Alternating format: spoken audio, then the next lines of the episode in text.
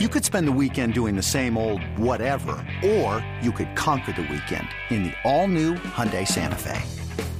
Visit HyundaiUSA.com for more details. Hyundai, there's joy in every journey. This episode is brought to you by Progressive Insurance. Whether you love true crime or comedy, celebrity interviews or news, you call the shots on what's in your podcast queue. And guess what? Now you can call them on your auto insurance too with the Name Your Price tool from Progressive. It works just the way it sounds. You tell Progressive how much you want to pay for car insurance, and they'll show you coverage options that fit your budget. Get your quote today at progressive.com to join the over 28 million drivers who trust Progressive. Progressive Casualty Insurance Company and Affiliates. Price and coverage match limited by state law. When you need mealtime inspiration, it's worth shopping Kroger, where you'll find over 30,000 mouthwatering choices that excite your inner foodie. And no matter what tasty choice you make, you'll enjoy our everyday low prices, plus extra ways to save, like digital coupons worth over $600 each week. You can also save up to $1 off per gallon at the pump with fuel points. More savings and more inspiring flavors make shopping Kroger worth it every time. Kroger, fresh for everyone. Fuel restrictions apply. It's time. It's time. Time to get in the zone. Time to get in the zone with the 49ers web zone. This is the No Huddle Podcast with Al and Brian. I thought it was over, man. I thought it was over. 100%. They look disjointed on offense. I've never seen them play that bad. I mean, unless you're going back to Jim O'Neil, I don't remember the last time they looked that bad. That's that lost. That much on that much on on roller skates. That much on their heels. It was just awful, and I'm like, dude, it's over. It, I can't believe it. And lo and behold, this team. And you mentioned what else does Purdy have to show? What else does this team have to show right now? Here, here's what championship teams do. Can you handle adversity? Can you play for 60 minutes? And can your quarterback handle adversity? Yeah. Can your quarterback be a goldfish and just forget about the play before and come up big when he has to? And in this game, this team showed resiliency. Resiliency. This was a team effort. They made adjustments. I still think there's issues with the defense, and we could thank Dan, Dan Campbell for some of this, and I'll get into that. But offensively, they made adjustments. Brock Purdy, second half, 13 of 16. Was it 174 yards? I think he You mean- ran. You mean Lamar Purdy? Oh, oh, MVP. No, I just mean like with his, with his feet. He won that game with his Oh, feet. with his feet. Oh, it. okay. Yeah, he did. it I was going to say 52 yards scrambling. And every time he scrambled, did you listen to Greg Olsen? So, like the first time he scrambled, Greg Olsen's like, you know, Purdy's not really a good athlete, but he could do this once in a while. And then he did it again.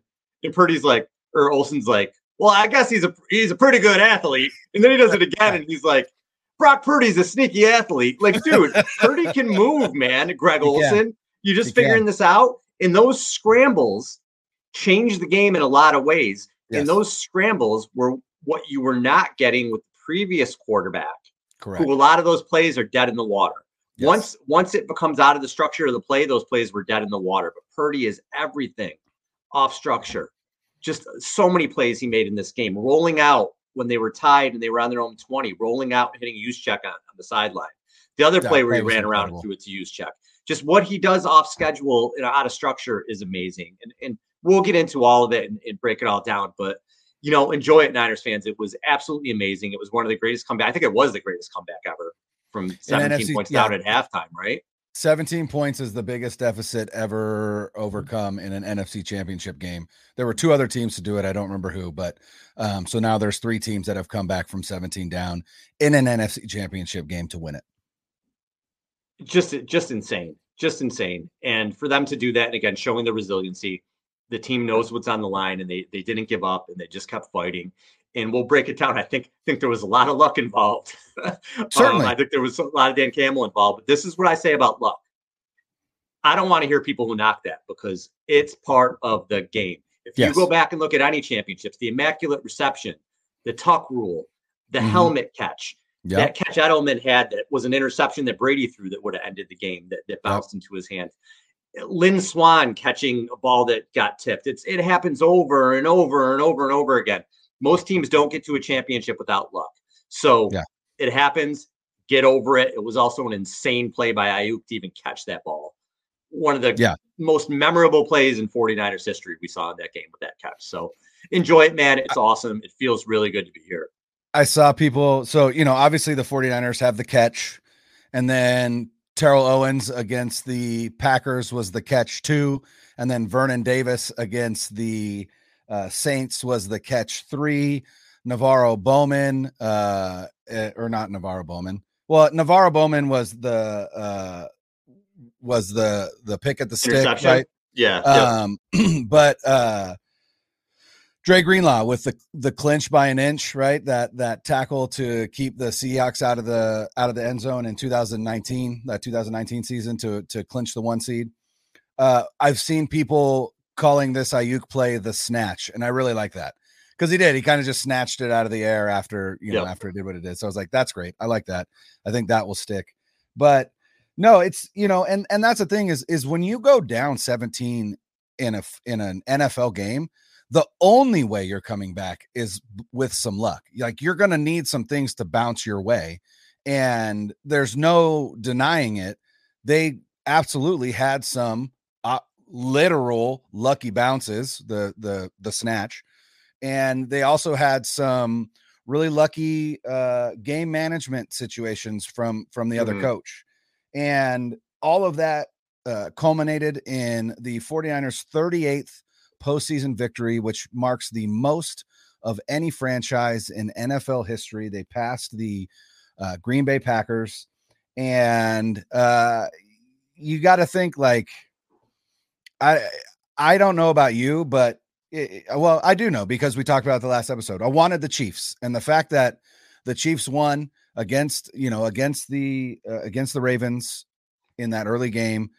I was like, listen, all I need now is my squad to do what it should be able to do against this Lions team, and we've got it set up the way we want. And again, in that first half, it, it was it wasn't even anger. It was just like sh- I mean, it was anger. Let's I, I don't want to I don't want to front on I that. was I pissed. I was, I was, fucking shitty. I was, I was I was a very shitty person uh during that first half and very uh sullen, very pouty, very all of it. Um but it was just like I again this team is better than this and I know it. I don't understand how they can allow this to happen. How the leaders, especially on the defensive side, are allowing this to happen. And you know, I don't know what was said in the locker room uh it at halftime, but what I appreciate about this team is they came out and they said, "Look, we're down 17. It's not the end of the world. We got to score on our opening possession. They only got a field goal." And you kind of felt like, uh, that doesn't feel great, but at least they scored. And then, you know, to to force a turnover on downs on fourth down, uh, one of Dan Campbell's terrible fourth down decisions, uh, and then to score, uh, go down and score a touchdown like that was that was the momentum changer right there and and that team went oh yeah we are still in this and they did make halftime adjustments and and we'll talk about those but what i saw in the second half like why can't that be what you did in the first half like why Mhm. wasn't that your what was plan the game plan in the right? first half, right? And you know, I tweeted out today. I was like, "Hey, can DeMeco Ryans like zoom in on the defensive uh, game plan meetings uh, in the next two weeks, asking for Steve Wilks? Because, like, man, that was that that can't. You're not going to come back down 17 against a team like like the Chiefs, right? Again, the only reason they were able to is because the Detroit Lions don't have the same level of defense that the Chiefs do. So that's a big concern. But yeah, I was I was out. I was out. I was hate watching in the second half because I'm like, I got I have nothing better to do. I got to talk about this game. I'm I- I'm gonna watch it, but you know, I'm playing on my phone. I'm doing whatever. I'm not even paying attention because I'm like, there's no, there's nothing. Like, there's no way they're coming back. And you know, right in my eye, they came back, and uh, I don't know. I don't know if this, I don't know if this bodes well for the Super Bowl. I don't know if this is again. We thought Green Bay was a wake up call. Maybe it wasn't. Is this a wake up call? I don't know. Does this team even need a wake up call? It's too veteran laden to need one. So right it was it was a roller coaster. Uh, but I'm just glad that when you know when it ended and those that safety harness went up and I, you know, I got off the roller coaster. I got off as a fan of the NFC champions, and that's all I could ask for. my mind started to wander t- towards the end of the season, and I thought, okay, when does this team really look good? Because they've just looked at when we're at halftime or right around there. I'm like, you've just looked disjointed the entire playoffs. Mm-hmm. Like, when was the last time you looked like the 49ers? I started to think about it. And I went back, I'm like, holy shit, because Christmas seems like forever ago now. I mean, it Yeah. seems like it was months ago. Really, I mean, it really wasn't. It was just one month ago, but it seems like a really long time ago. And the game before that, December 17th, the Cardinals come and score all those points at the end, and we explain it away. Like, ah, whatever, they were up by a lot. And then you have the shit show on Christmas night against the Ravens. They beat the Commanders, who are, I mean, just a joke of a team. And then you don't play the next week. Yeah. And then you have the week off and you didn't look good against the Packers. The Packers left that door open for you, and now you're halfway into this game, and again you look all disjointed. And I'm like, holy shit, are they broken? Like that's what was going through my head. Like, is this Yeah. is this just over? Did they just lose it somehow, and then they had too long of a break, and they're not going to find it again? But then they did, man. It, like you said, just a veteran laden team that was just resilient. And I guess if they stumble their way to a championship, who gives a shit, right? You're still, you're still a nonetheless. championship Yep. who cares? I mean, who cares? But that that's where my mind went, Brian. Like I started to think like, are there bigger issues here or things we didn't see? But it didn't matter. They they came back and they played like the 49ers in the second half for the most part. Right. For the most part. And I think that, well, let's take a break and I'll tell you what I think about why we should be sending Dan Campbell some Christmas cards.